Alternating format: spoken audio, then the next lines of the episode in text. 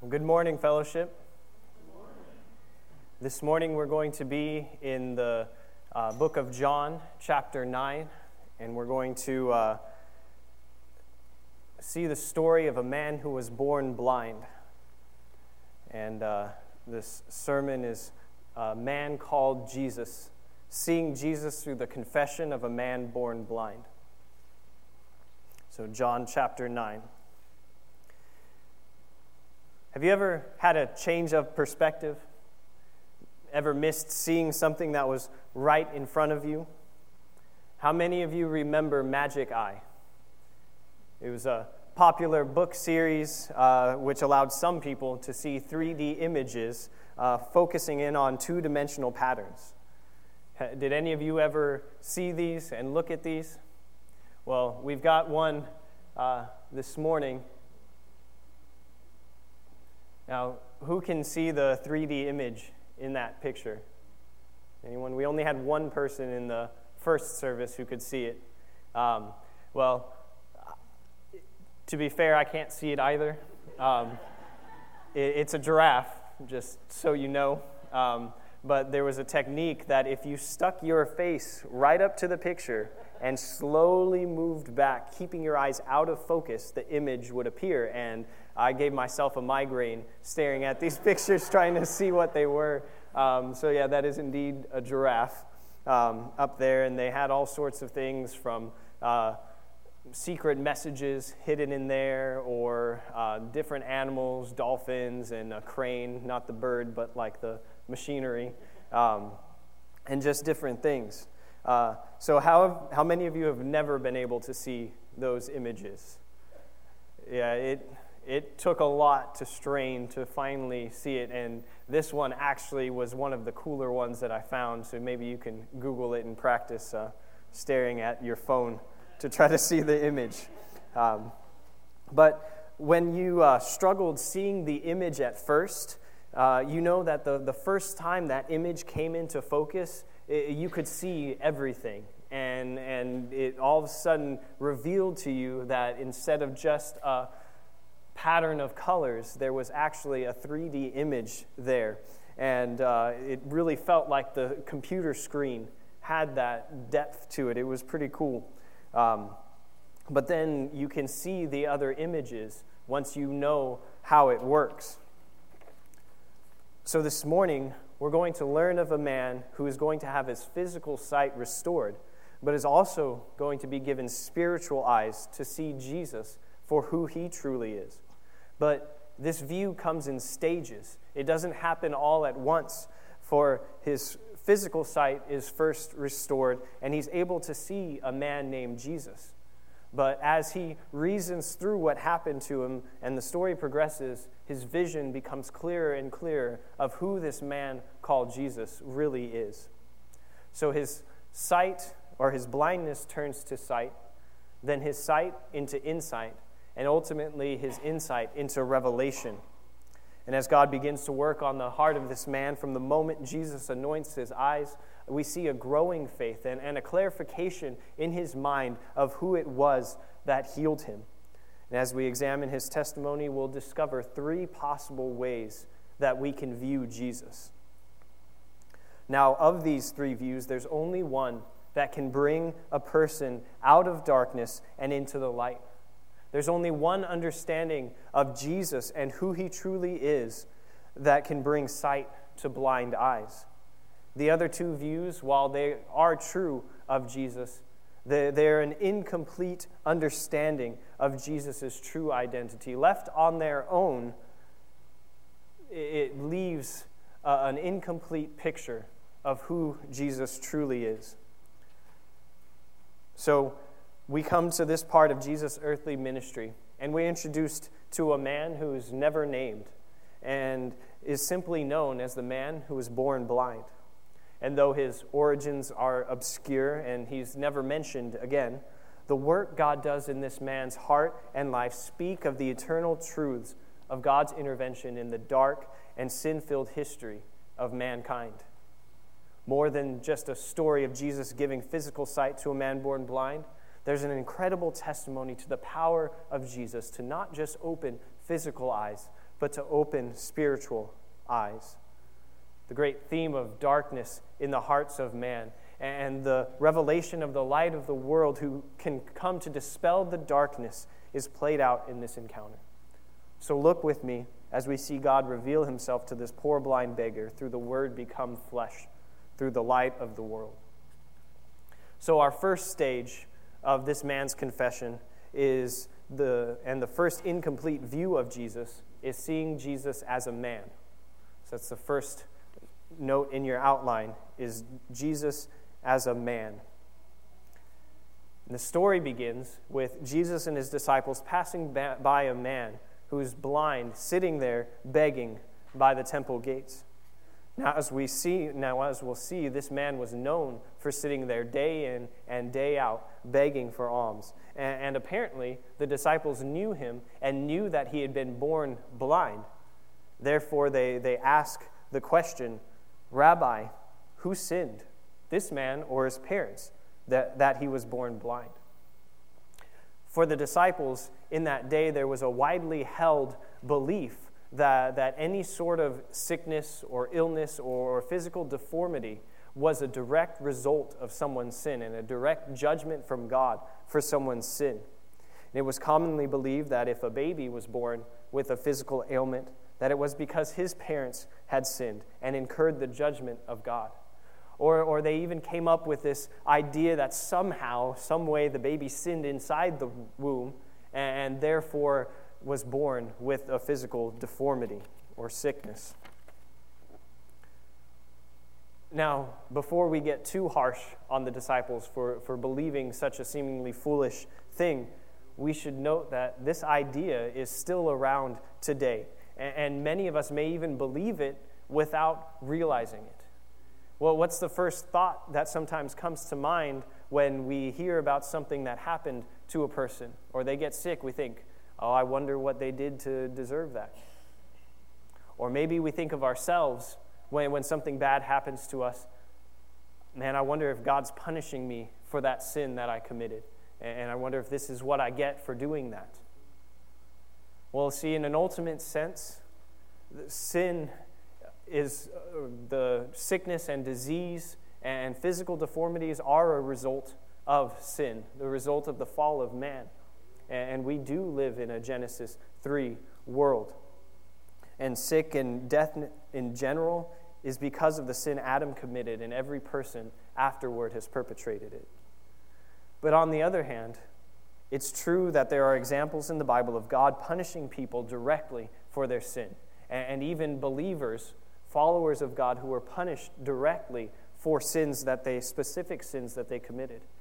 And David is a, a prime example where the Lord took his child because of his sin with Bathsheba. So, so we can't say that it, the suffering we go through is definitely not a result of our sin. But on the other hand, we can't say that it definitely is a result of our sin. Ultimately, it's something only God knows. Warren Wiersbe puts it this way To blame a specific disability on a specific sin committed by specific persons is certainly beyond man's ability or authority. Only God knows why babies are born with handicaps. And only God can turn those handicaps into something that will bring good to the people and glory to his name. It's not for us to decide, believers, whether or not sin is or the punishment directly because of someone's sin, but that's God's domain. And we can take comfort in the fact of knowing that our God loves us and cares for his people and, and does not uh, punish us out of cruelty or, demean us and punish us simply because we sinned. But that everything that God does is for His glory. It's for our good and His glory. And so let's not believe that, that God is, is petty and just punishes us for our sin, but know that God takes sin seriously and, and that, that we should live lives of obedience to Him. So the disciples, they're just operating on this false assumption that it had to be this man's sin or his parents' fault that he was born blind. But because of their preoccupation with their theological argument, they miss the point completely. They get so caught up in, well, who's right and who's wrong? Whose fault is this? That they miss the point. The disciples and Jesus may have been looking at the same situation, but they saw completely different things. Does anyone remember that uh, dress, that picture of the dress that went around on the internet? The blue and black, or was it gold and white? Well, I've got the picture here to settle the debate once and for all. So, how many people see blue and black in that dress? Okay, how many people see gold and white? Okay, we got more. The first service, again, we only had one person who saw gold and uh, white. But uh, I'll excuse you if you said you saw gold and white, because that dress is clearly blue and black. so I won't hold it against you. Um, but we can look at the same image and see two completely different things. And, while this is a matter of optical illusion and the way our brains translate colors, um, our perspective many times can skew how we see, the, how we see things. And that's exactly what happened with the, the disciples. They were so caught up in, in trying to figure out this debate that they missed what was happening. Steven Lawson puts it this way Jesus saw a man, and the disciples saw a problem. The disciples only saw this as an opportunity to settle this debate that had been going on for years.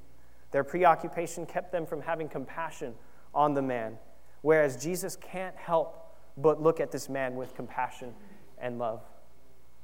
Believers, let us not be so caught up with our theological systems and, and, preoccupied with trying to figure out who's right and who's wrong that we miss the hurt and the lost and dying people that are in this world. Let us not be so self consumed with, with trying to prove that we're right or, or trying to prove that our worldview is right that we miss the heart of our Savior and his compassion and his love for those who are in spiritual darkness.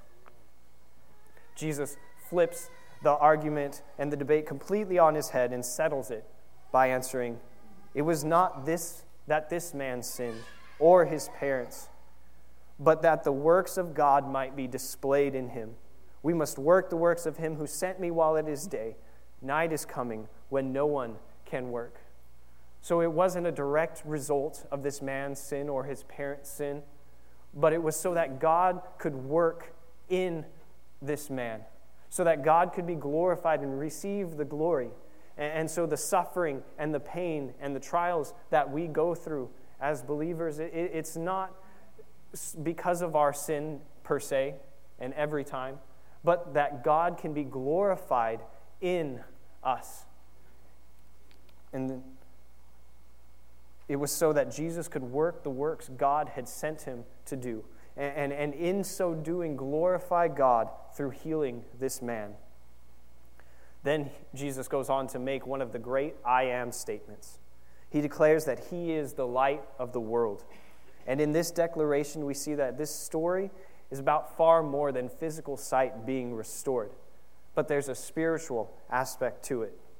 It reveals the great reality that as this man was born physically blind, he was also born spiritually blind.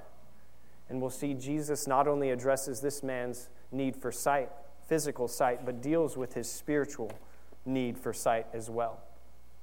And this is true of every single person who is born in this world. They are born in darkness. They are born spiritually blind, eyes unable to see the glory of God, unable to recognize who Jesus is. And so this man had both problems. He was physically blind, but he was also spiritually blind and could not see Jesus for who he truly was. So Jesus mixes his saliva with the dirt and anoints the man's eyes with this mud. And he tells him to go and wash in the pool of Siloam so the man goes and he washes. We see Jesus initiate contact with this man. We see him plant a seed of faith in the heart of this man. And, and with his first act of obedience, we see his faith grow. And, and eventually we see it grow and blossom into a full understanding of this man called Jesus. So the man goes and he washes and he comes back seeing. No doubt looking for the one who healed him, right? Not that he would actually recognize him if he saw him. You know, he might recognize his voice, but he had never seen the man before. So instead, he's greeted by his friends and neighbors. And they begin to question him about what happened. And he tells them that, that I, this man called Jesus anointed my eyes, I washed, and now I see. And then uh, people were saying, well, yeah, that's the man who sat and begged. And others like, nah, it couldn't be him. It's probably his twin or something. But it was so simple, yet he said, it is me. I am he. I'm the one who sat and begged. And a man called Jesus anointed my eyes. I washed, and now I see. It's here we have the first stage in his confession. You see, he all he knew is that a man called Jesus anointed his eyes and now he sees. And at least four more times, as John records, he's going to be asked how he can now see. And we'll see that his understanding of what took place and who Jesus truly is begins to grow. And to many of those in that day, that's all Jesus ever was. He was just a man. And maybe he was a good teacher, had, some good moral teachings, and he was making some waves in society. But to them, he was just another man who would come and go and, and fade away into history with all the rest. But ironically, their view of Jesus as a man actually reveals that he was an actual man. The incarnation was real, not just some sort of illusion, but God actually stepped down into time and became a man so that he could do something about man's wretched state. But even today, this view still holds as the proper intellectual explanation of the man called Jesus. Many today insist that Jesus was just a man. He lived a long time ago. And, and since they deny anything supernatural, they, they deny that Jesus could have been anything other than any of us are. It's a reflection of the blindness that is still in the hearts of man today. People willfully reject Jesus and remain in darkness. You see, viewing Jesus as, as just a man is an incomplete understanding of his true nature and, and does not lead anyone to salvation. What about you? Do you think of Jesus of, as a man who lived a long time ago? Do you view him as maybe a great moral teacher? And maybe you have a high degree of respect for him and think of him as someone to be honored. But as long as your understanding of Jesus never goes beyond recognizing him as a man, you will remain blind in your sin. So the man born blind has just received his sight, but only knows that a, a man called Jesus healed him. However, his understanding of Jesus progresses from merely perceiving Jesus as a man to something greater, to a, to a prophet from God. And that's the second stage of his confession a prophet. So he views Jesus as a man, and then secondly, as a prophet. And picking up in verse 13, is where we see his confession. It says, Now the people brought this man before the Pharisees. They, they took him to the religious leaders, and, and they were going to settle whether or not this was the man who was born blind and, and how it was that he could see. Well, these religious leaders had been opposing Jesus from the very first day he stepped onto the scene. John tells us that they had already decided that anyone who would consider Jesus as being from God would be excommunicated from the synagogue. Now, this meant uh, most certainly social and economic humiliation and possibly ruin for a Jew to be excommunicated in this way from the synagogue. And, some commentators believe that they even believe that if you were to be kicked out of the synagogue and excommunicated, then, then you would be excluded from entrance into heaven. You would be excluded from the promises of God if you were rejected by this synagogue. So, since this case involved Jesus, we can be sure that it would be anything from a fair and unbiased investigation. And that's exactly what it turned into. instead of an investigation to figure out how this man was truly healed, it, it turned into uh, a way to figure out and prove that Jesus was a fraud and a sinner. They made it their aim to prove that Jesus was just another man. They refused to accept the evidence that was right in front of them. But the great irony of this passage is that those who are supposedly enlightened, those who supposedly have all the answers, are those in the greatest darkness. And those who say, I can see, are in fact the ones who are blind. So the Pharisees question this man and ask him how it was that he could now see.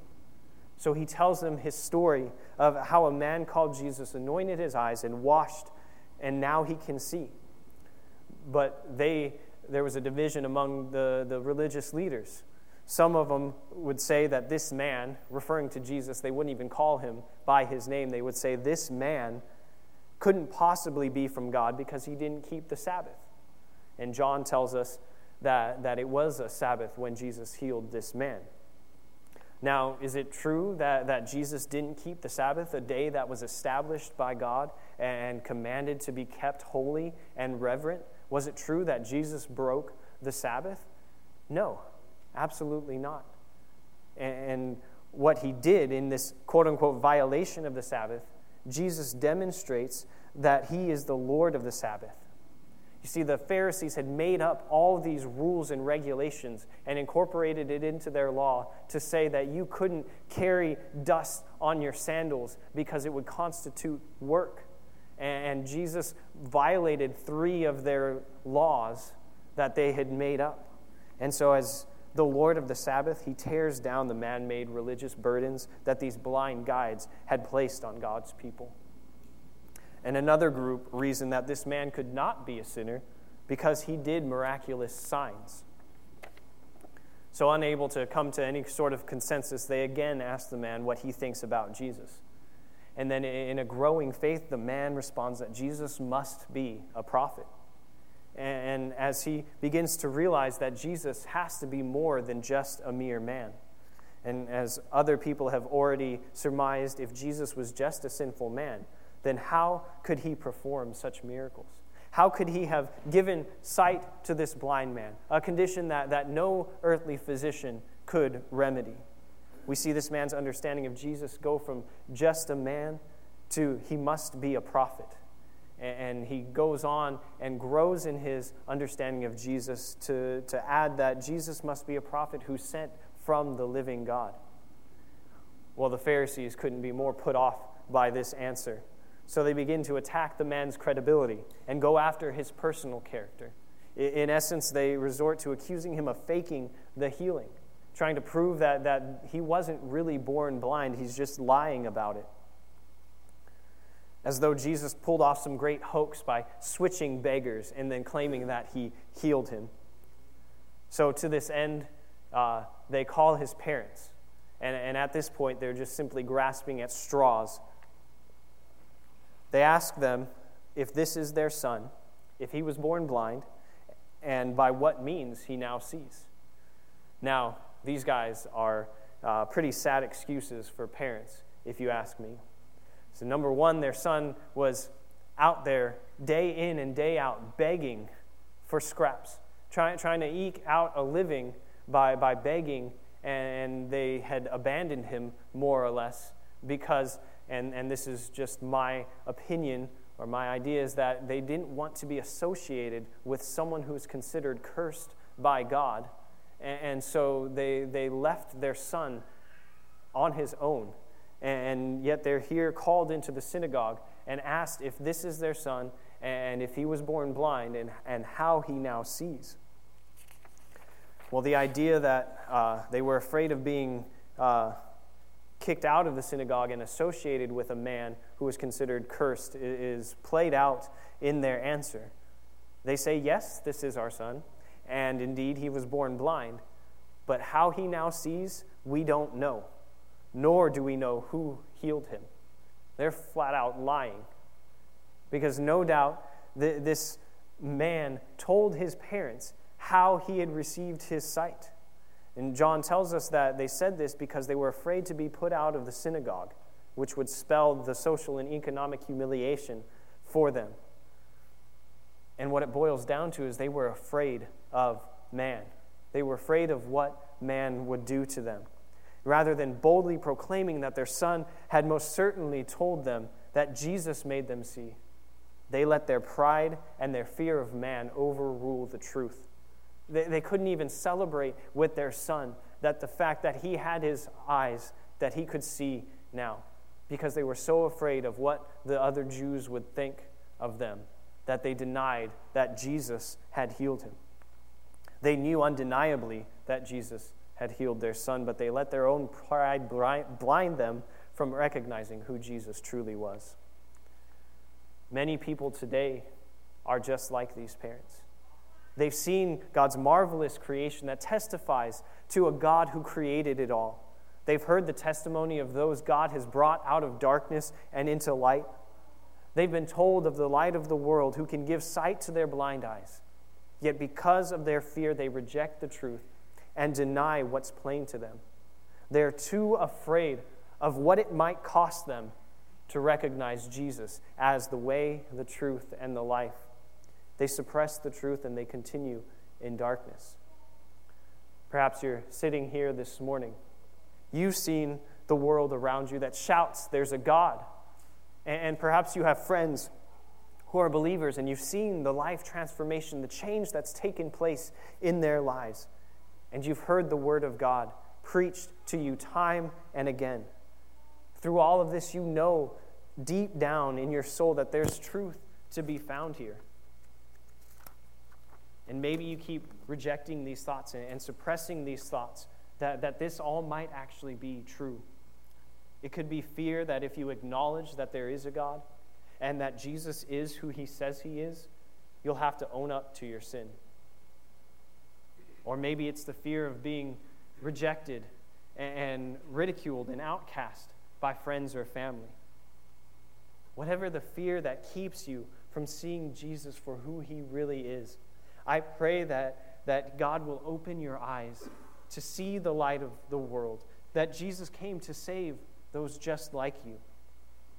And if you would just realize that, that you're helpless, that you're lost in darkness, and cast off your fear of man, I know Christ will give you eyes to see him and faith to believe in what he's done for you.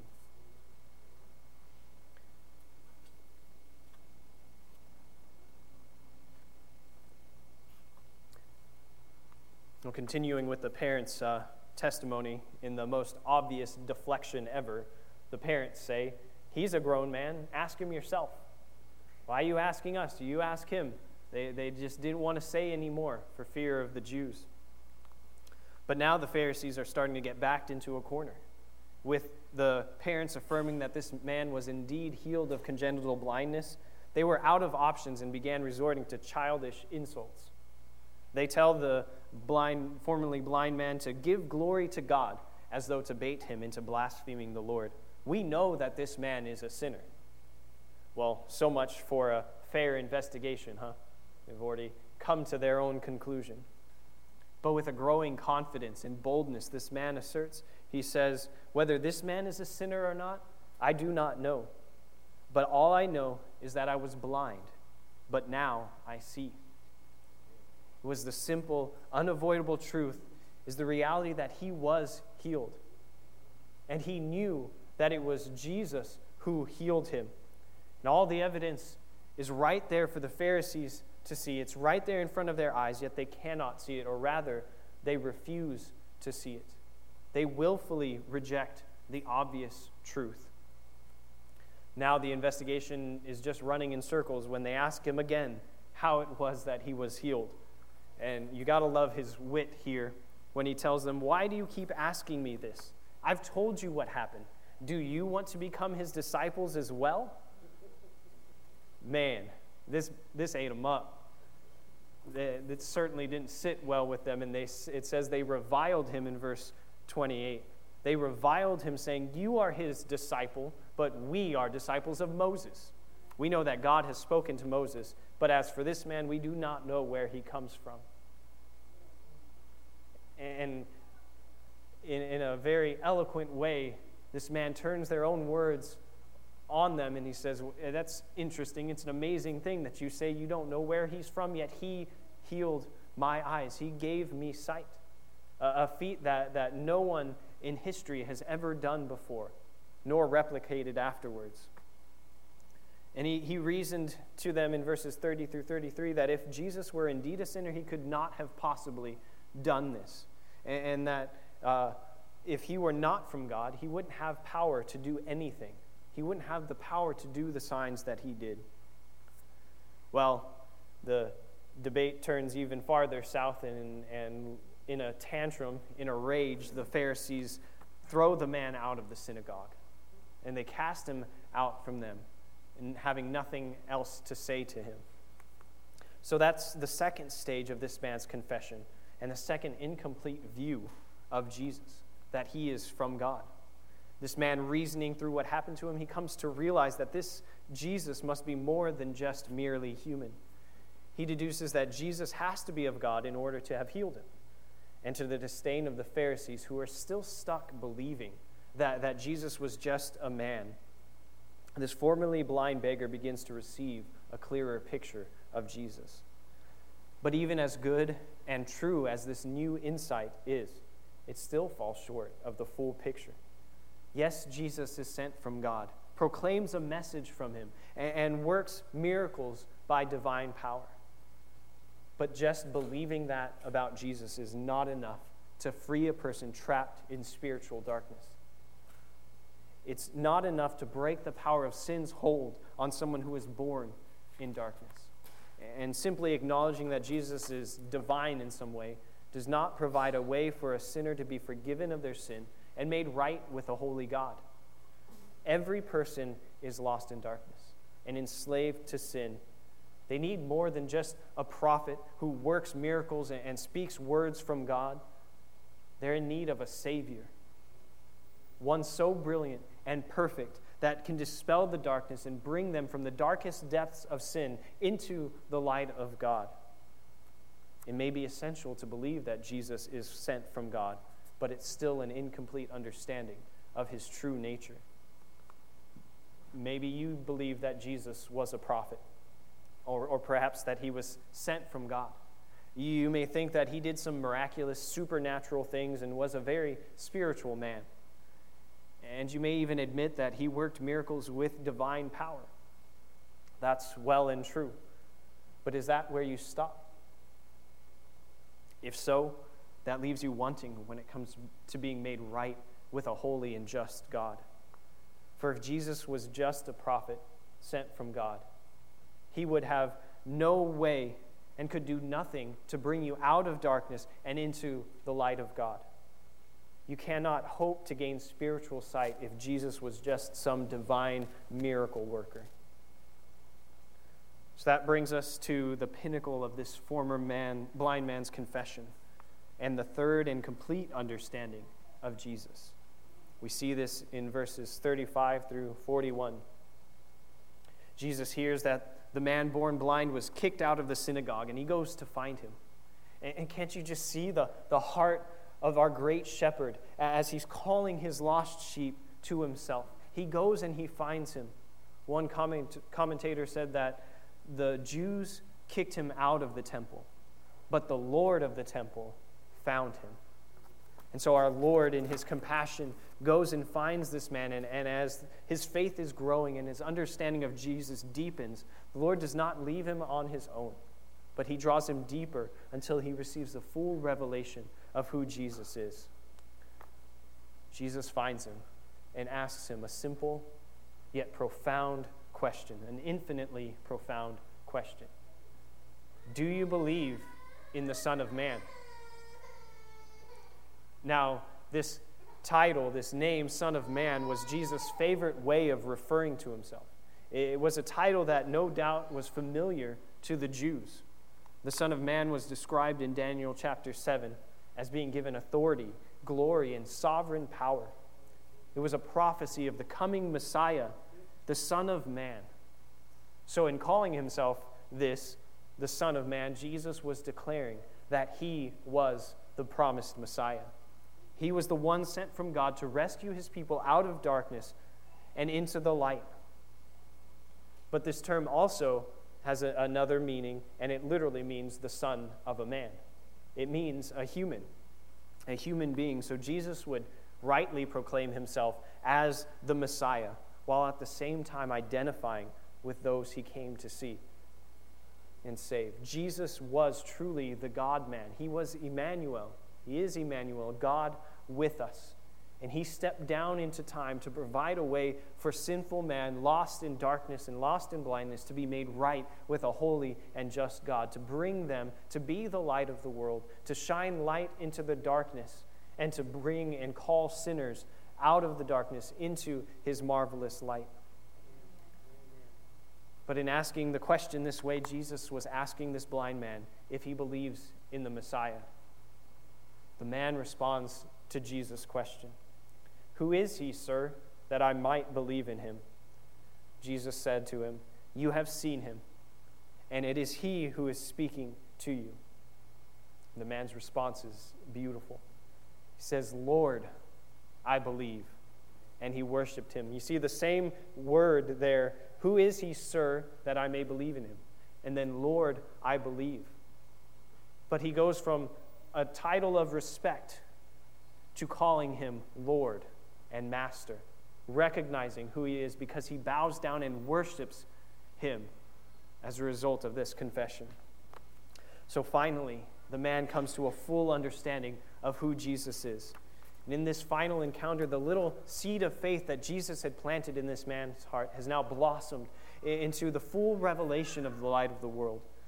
This man spent his entire life both in spiritual and physical darkness but he had the eyes of his heart opened to the glorious reality of the one who had come to bring light and life to a dark and dying world.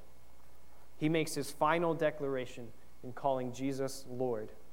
To him, he was no longer just a man, no longer someone who was sent from God. He was not just a man called Jesus, but he was Lord, Messiah, Master, and Savior. And in that moment, as he fell down to worship our Lord, his sight had never been clear, for now he knew in whom he had believed. And as the old hymn goes, I know not why God's wondrous grace to me he hath made known, nor why unworthy Christ in love redeemed me for his own. But I know whom I have believed, and am persuaded that he is able to keep that which I've committed unto him against that day. I know not how the saving faith to me he did impart, nor how believing in his word wrought peace within my heart. But I know in whom I have believed, and am persuaded that he is able to keep that which I've committed unto him against that day. In light of this man's testimony of Jesus as a man, a prophet, and finally Lord, I present you with this question Who do you say he is? Who do you believe that Jesus is? Is he just another man with no significance beyond some good moral teaching? Or maybe you recognize that Jesus could be possibly from God, like a prophet or something. Or is he Lord? Is he God become man, the Messiah, the way, the truth, and the life, the light of the world? The only way to be made right with a holy God. So, what it boils down to is really only two responses to Jesus, only two ways to view Jesus. See, the first two are, are really one. Whether you believe Jesus is just a man or that he's a prophet from God, both fall short of the truth. Jesus is the light of the world, come to bring sight to the spiritually blind and judgment on those who think they see. Anything less than that is a false understanding of who Jesus is. So, therefore, you have one of two choices either reject Jesus as just a prophet or a man, or receive him as Lord and Savior. Jesus was God become man, and he lived the perfect life that no man could live. And he went to the cross and, and he sacrificed himself on behalf of sinners, taking on the full wrath of God and he died. but God raised him from the dead and brought him back to life and gave him victory over sin and death. And if you would recognize that you're a sinner, recognize that you have no way of saving yourself, to turn away from your sin and place your trust fully in Christ alone, you will be saved. He can bring you out of darkness and into light. If you recognize your helplessness before a holy God and place your trust in Jesus, He will surely open your eyes and bring you into His marvelous light. Let's pray.